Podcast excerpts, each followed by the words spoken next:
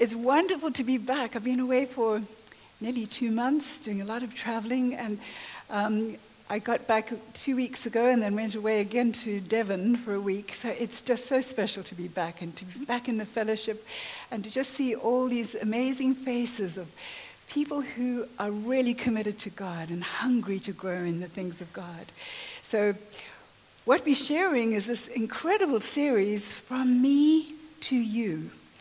And it has been a great series of people just opening their hearts and being very real about what God has laid on their hearts. And as I started to pray about what I would share today, it just came to me straight away that I want to share a lot of what God is actually doing now inside of me because it's one of the most exciting parts of my whole life. And I, I can't wait to share it with you from me to you, aspects that I've learned and that I am learning that are so precious and very vibrant and very real to me at the moment. Those who know me know I, I absolutely love adventure. I love climbing the mountains, swimming the streams, standing under waterfalls, yes, climbing trees. And now, well, I've got four children, and Roger and I, between us, have nine grandchildren. So I have fantastic opportunities of climbing trees and standing in mud and let it squelch in my toes and all those good things. But I enjoy microlighting. I enjoy um, scuba diving. I enjoy everything in between. I've always loved life, but I've not always experienced the abundant life. Do you know what I mean? Sometimes, I don't know if it's like that with you, you can be in the most wonderful place, but because you've got issues inside of you that you are just grappling with, something maybe that you're reliving, that you should have said that when he said that, or maybe um, you're sort of aware that somebody's looking at her and not at him, and issues that are your stuff that pull you down, however ridiculous they might be, and stop you from living fully in that moment. So, I want to share what I've been learning about living fully, being fully aware with every breath, every moment, really connected to the Lord in a way that you know He's starting to live His divine purpose. And it is spectacular, it is extraordinary. It is not us with all our determination and self will trying and striving. It's a place of resting. It's a place of experiencing a flow that is supernatural, saturated in the Holy Spirit. So I pray with a lot of different people. It's a privilege. And I've prayed with many who say that it's as if they're living in a gray band of mediocrity that life has no special meaning or purpose for them. And so often the dullness is so intense that they dull the dullness by doing things or trying things they know don't satisfy, but they try it anyway because they've got to do something. And then they feel so guilty about what they did that they need more of that to try and fix it. And it really is a vicious circle. It's a downward spiral and it's a slippery slope. And I know I know. So, what I want to talk about today is living life to the full, because that's where I am now, just wanting more and more and more of God, more of Him in my life, because with Him in our lives, we can truly start living that abundant life, life to the full, without all these things pulling us down. Let me share with you what I mean. I often ask people, What are you living for? What is life about for you? And then the next question is Do you know that God has placed eternity in your heart? We read that in Ecclesiastes 3. And it's so true. Even archaeological digs in the most primitive civilizations always find a little place where there's a ritual or a, a sacred spot. It's true that eternity is placed in the hearts of everyone, whether we like it or not. We have an inbuilt quest, a longing for meaning, for purpose. And so often, the emptiness of the world, or as the writer to Ecclesiastes says, the vanity of the world is what we search, but it doesn't satisfy. So that brings me on to what does. Wonderfully, God comes to each of us of our own secret staircase. It's true. There are ways that He's just tugging at you, the way He tugged at me, to just lead us into a deeper walk with Himself, to really experience what His abundance is in our lives. I often love to look at the parables of Jesus, and the one that I'd like to just glance at now is the parable of the sower. And Jesus always talked about what was around him as the people gathered. They would have seen a sower sowing seed. And we don't know the name of the sower, he's just a sower, that's what he did. And he was liberal, he scattered the seed everywhere, far and wide, very generously. And some fell on rocky ground, remember? It didn't have roots, but it sprung up quickly and when the sun came out, it withered and it did not last. And so many times people are like that. They think of something good, maybe they even try a religion or Christianity, and they spring up and it's a quick reaction, but the roots don't go down. So when the dangers come, the heat comes, they just move along or they wither away or start all over again. It's interesting, the secret source, and this is what I want to talk about, is under the ground, the roots, where nobody can see. And I can look across at a room like you, and you can look at me. You don't know what the secret source of strength is in me. And I can't see in you unless it's revealed to me. But that's what it's all about. The secret power is in the roots. And I really want to share with you what I've been learning is that if we put our roots truly when nobody can see, when nobody's watching, those times when nobody even knows you're doing something, if we put our roots into Him and draw up nourishment from Him, and that is the life giving sap of the Holy Spirit, we will then start to live life abundantly the way He's planned it. And that is how we can experience life to its fullness. I remember going to Mauritius once and I went on a fishing trip to go right out and catch the big ones. And there was a cyclone, so we had to stop and we all had um, hatched down. And I couldn't believe the next morning when we went out, these great big trees that were lining each side of the roads were lying flat, like a whole lot of toothpicks. Their roots were little flimsy roots, these great trees with so much show on top, but very little underneath. And I pray you're not like that, because you know, a lot of people can talk big and do big, even with the Lord's things. But he says, I never knew you, because the roots, the roots have to go down deep. They have got to be real. They've got to draw up his life nourishing Holy Spirit. And that's how we produce fruit. Let's look at Jeremiah chapter 17. I've been looking a lot at the Message Bible lately. Mark has been using it too. And I just love it because it's such a real gutsy version. It's a paraphrase, it's not the exact translation, but it gives you a capturing of what it's about. Jeremiah 17, 5 to 8 says this God's message, and what he says here in Jeremiah, is, and I love it because it's God's message. Some of the older translations say, Thus says the Lord. But this message just said, God's message. What God says is clear and simple, and this is it. Cursed is the strong one, the so called strong one, who depends on mere humans, who thinks he can make it on muscle alone. That's self determination, and you know those types of people. And he sets God aside as a dead weight, as useless. What is he really like? He's like tumbleweed on the prairie, out of touch with the good earth. He lives rootless and aimless in a land where nothing grows. It's blown around. And you know, a lot of celebrities are like that. We can read about them and they look so good and they're so glitzy and glamorous. But it's sadly like tumbleweed just blown around because they're not in touch. Some versions say it's like a um, stunted shrub growing in the salt encrusted plains of a barren wilderness. It's got no hope, really. But then it says, Blessed is the man who trusts me, God, the woman who sticks with God, they're like trees replanted in Eden. I love that because we once were in Eden. We once were in the paradise of such close, intimate friendship and fellowship with God. And then we were expelled. Remember when Adam blew it and Eve? Replanted in Eden. That's what it's like. Putting roots down near rivers. That's where the water is. You've got to put your roots where the water is, the living Holy Spirit. And this next part's amazing. Never a worry. through the hottest of summers. It almost sounds flippant, doesn't it? But if you truly are trusting God, you're not fretful and worrying because you know that He is Jehovah Jireh.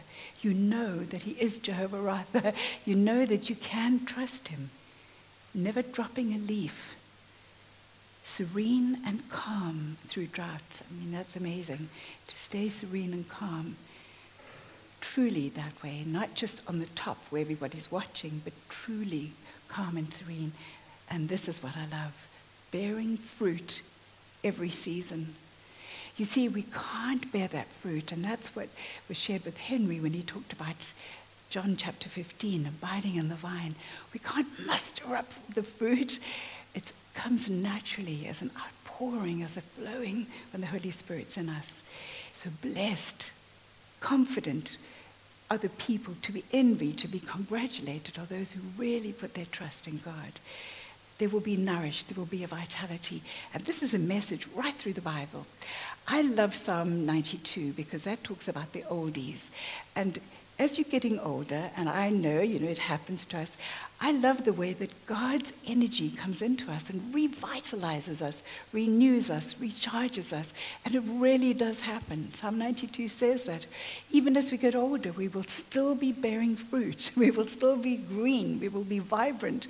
We will be full of zeal because it's not our own mustering of strength, but it really comes from the Holy Spirit who is moving in us. And He's the one who gives us the energy. Do you know enthusiasm comes from en theos, in God? So when God is in you, you do have enthusiasm. and it's amazing. It's not because you try, it's not that on top of the soil, but it's underneath. You're drawing that up so you can honestly have enthusiasm and trust and confidence. And I read recently that Dwight Moody said that Moses spent the first 40 years of his life trying to be somebody, and then the second 40 years realizing he was a nobody, and then the last 40, because he was an old man, he learned what God can do with a nobody. And isn't that a wonderful pattern? And I think it's often a pattern of our lives. We start out thinking we are really cool and something, and then suddenly, as we get older and wiser, we realize, mm and then we realize, oh, I'm a nobody. And then you often go through that terrible crushing where, oh, what am I going to do? But God can make something out of nobody. And just look what he went on to do. So scripture is full of older people and younger people. I mean, Jeremiah said he's too young to be a prophet. Isn't that amazing? You always think of him as a long, white, bearded man with a quivering voice, but Jeremiah said he's too young. So it's for everybody. the Holy Spirit coming in and revitalizing and renewing. Have you read Ezekiel 47 recently? I encourage you to read that. We haven't got time to go into it now, but it's one of my favorite passages because it says that there is this river of healing that comes from the throne of God. And it's, it's amazing because it's like the heart of God issuing out the Holy Spirit. And the Holy Spirit flows. And we read in Ezekiel 47 that along the banks, wherever this river flowed, trees would just spring up. and this river was flowing into the Dead Sea, where there was nothing, nothing, Dead Sea. That can be a picture of life.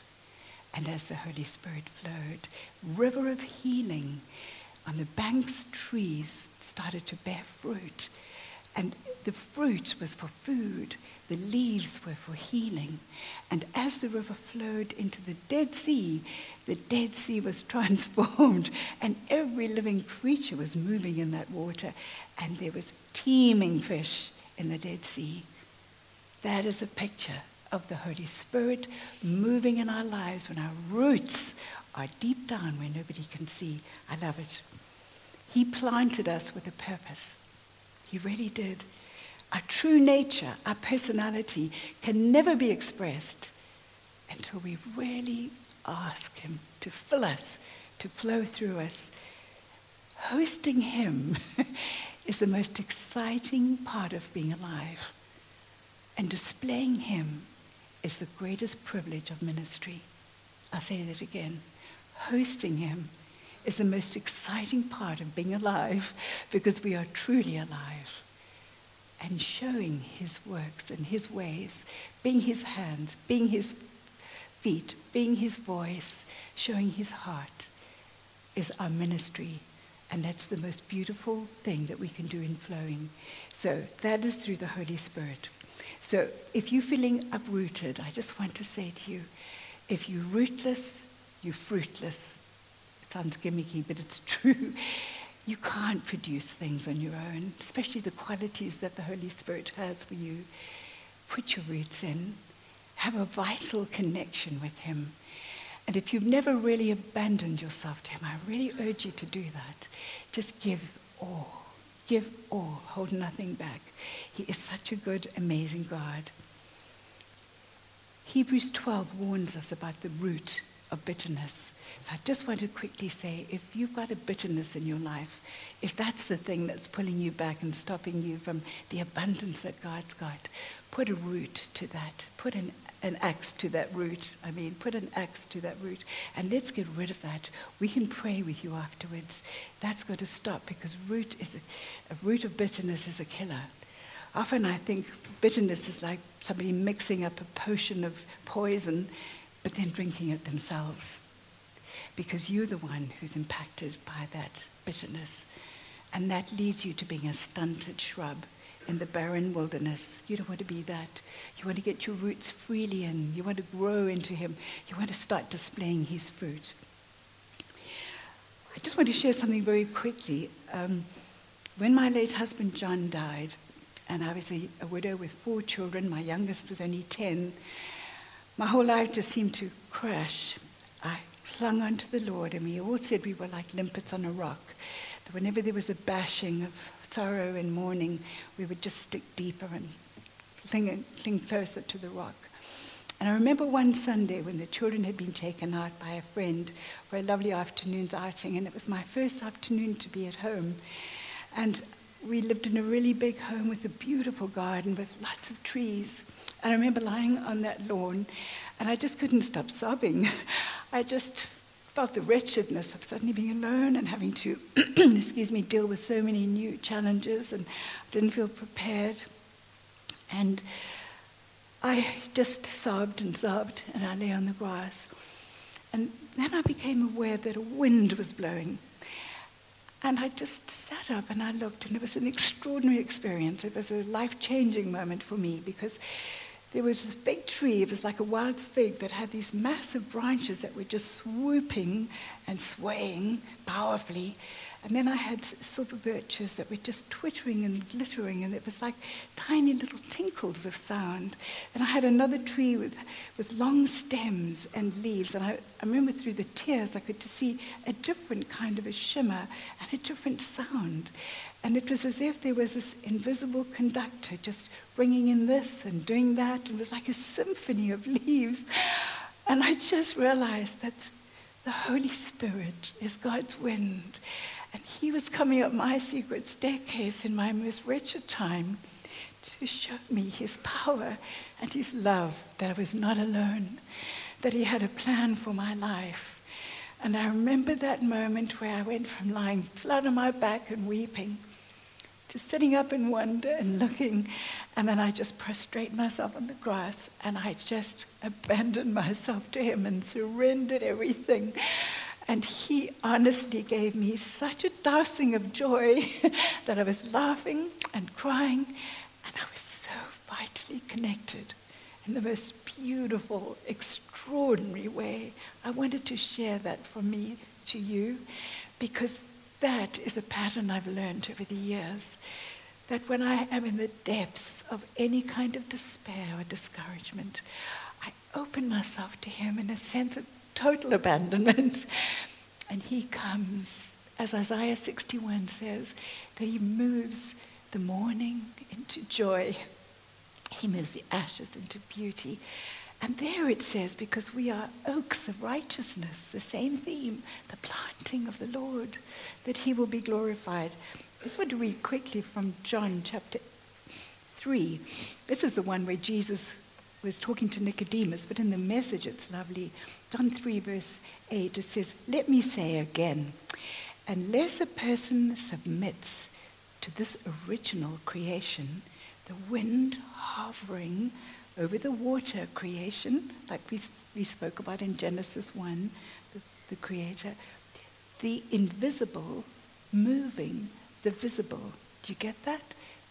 The wind hovering, this creation of the wind, the invisible, because we can't see, moving the visible that we can see, a baptism into a new life. It's not possible to enter into God's kingdom. So don't be surprised when I tell you, this is Jesus says, that you have to be born from above, out of this world, so to speak. You know well enough how the wind blows this way and that. You hear it rustling in the leaves, and you have no idea where it comes from or where it's headed next. That's the way it is with everyone born from above by the wind of God, the Spirit of God.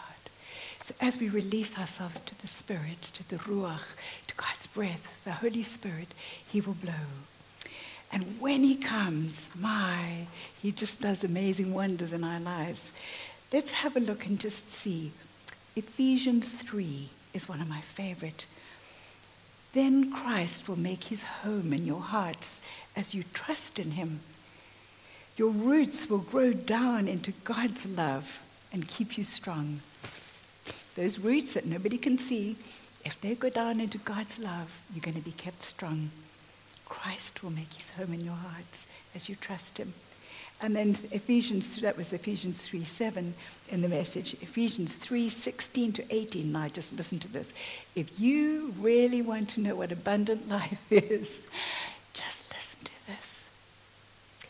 I ask him, this is Paul's prayer, and that's my prayer for you, to strengthen you, each one of you, by his Spirit. And it's not a brute strength, but a glorious inner strength that Christ will live in you as you open the door and invite him in. More of him, more of him. I ask that with both feet planted firmly, there's the planting, firmly in love. That's how it's got to be. You'll be able to take in, with all Christians, all of us, the extravagant dimensions of Christ's love. I mean, it is extravagant. We can't even believe it. Reach out, and here he's saying, reach out and experience the breadth, test the length, plumb the depth, rise to the heights. It's fantastic. I think we should just give the Lord a cheer. Isn't it amazing?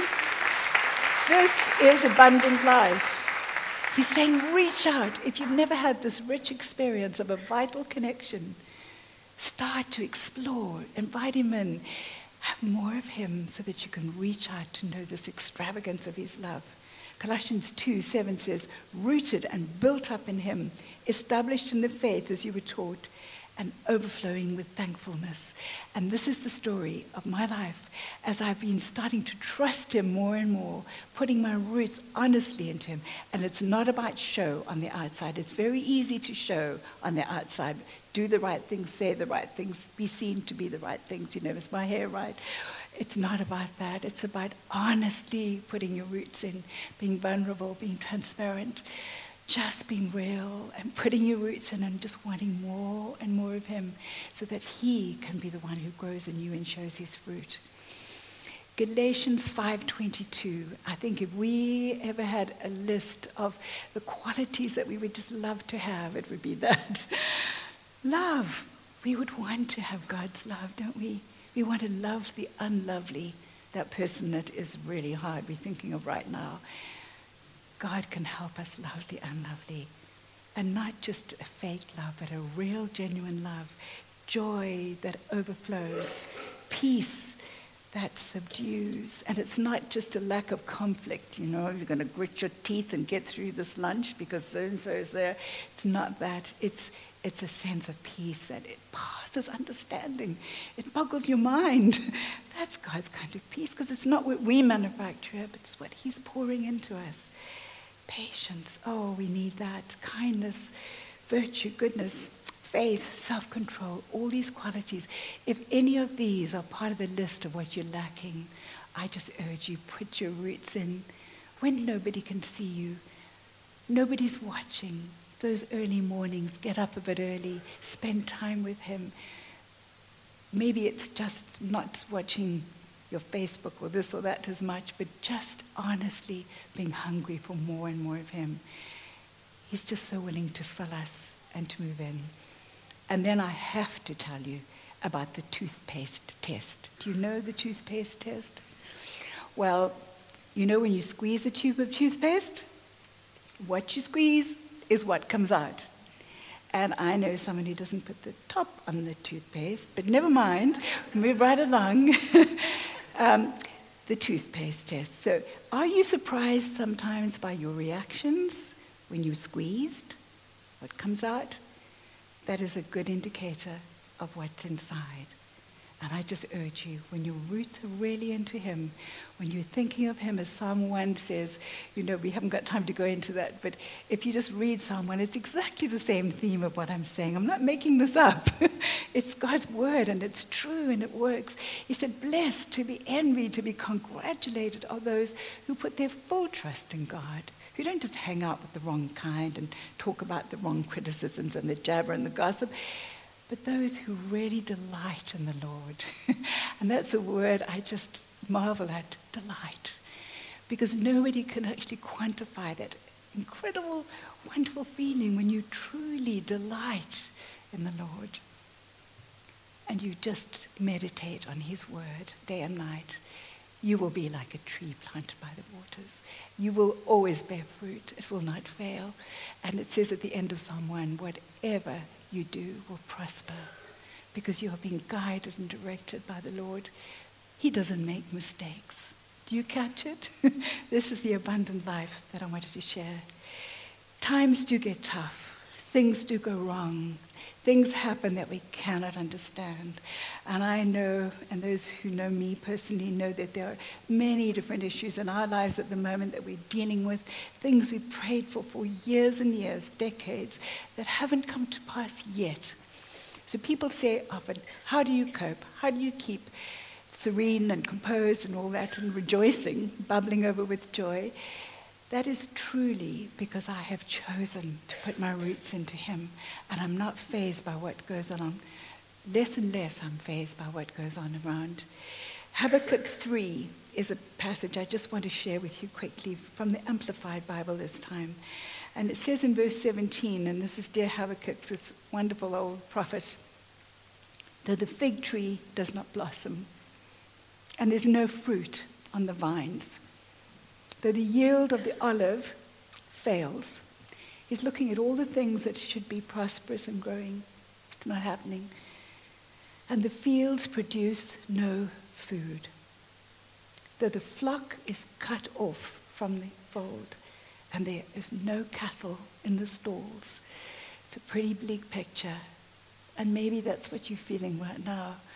And I can say I have been there as a Christian. I have been there when it's been really bleak and I keep thinking, there's absolutely nothing here that I've been hoping for, expecting, or believing. What does he say next? I'm going to just start weeping and having my pity party. Yet, I will choose to rejoice in the Lord. And that's the Lord with capital letters. Remember, we did the names of God, the I am, one throbbing with life. You can't put him down, our Lord. I will choose to shout in exultation in the victorious God of my salvation. The Lord is my strength, my source of courage, my invincible army. He is. He has made my feet steady and sure, like hinds' feet, and makes me walk forward with spiritual confidence I'm not going to cower on my high places of challenge and responsibility. That's like the mountains. And I always have this picture of a little mountain goat skipping over. The Lord does that. He really does that because of who He is. So we've looked at the fruit of the Spirit. Just want to go quickly through the amazing reality that He brings His fruit into us when we put our roots into Him. But He also gives gifts, the Holy Spirit amazing gifts. And we can read all about that in 1 Corinthians 12. The gifts of the Spirit. Don't you want wisdom? I do. Don't you want knowledge? I do. That's a gift. Do you want faith? Yes. Do you want miracles? Healing? Yes. These are gifts that the Holy Spirit brings. He gives to each in a tailor made way as He knows you can deal with them and use them. Amazing gifts of the Holy Spirit. I just think it's wonderful. We're going to have a prophetic school of prophecy here with Catch the Fire from the 3rd, 4th, 5th of October because prophecy is a gift. Speaking in tongues, discerning spirits, interpreting tongues. These are all amazing gifts that show the world the supernatural because we are to be saturated in the supernatural power of God. And that is the abundant life. And as we show the supernatural power of God, others will see and catch that fire. Truly, they will. So it's the Holy Spirit who infuses us with the inner strength and changes us from the inside that we can impact the world. It's a very exciting life if you are honest, if you are real, and if you are working underground where nobody can actually see and measure. But they can see the fruit. They can see your life changing before their eyes. They can see a difference. And you can see people visually change when the Lord is in their lives and there's a radiance. So I would like to ask the band to come up, please. And I want to just close by telling you a story that's very real to my heart. And that is when I was 16, I was a foreign exchange student to America. And I went to the Midwest to Iowa, which many people have never visited, just miles and miles of flat cornfields, maize fields. And it was a very exciting year rodeos and cowboys and calf roping and cowboys chewing tobacco and all that.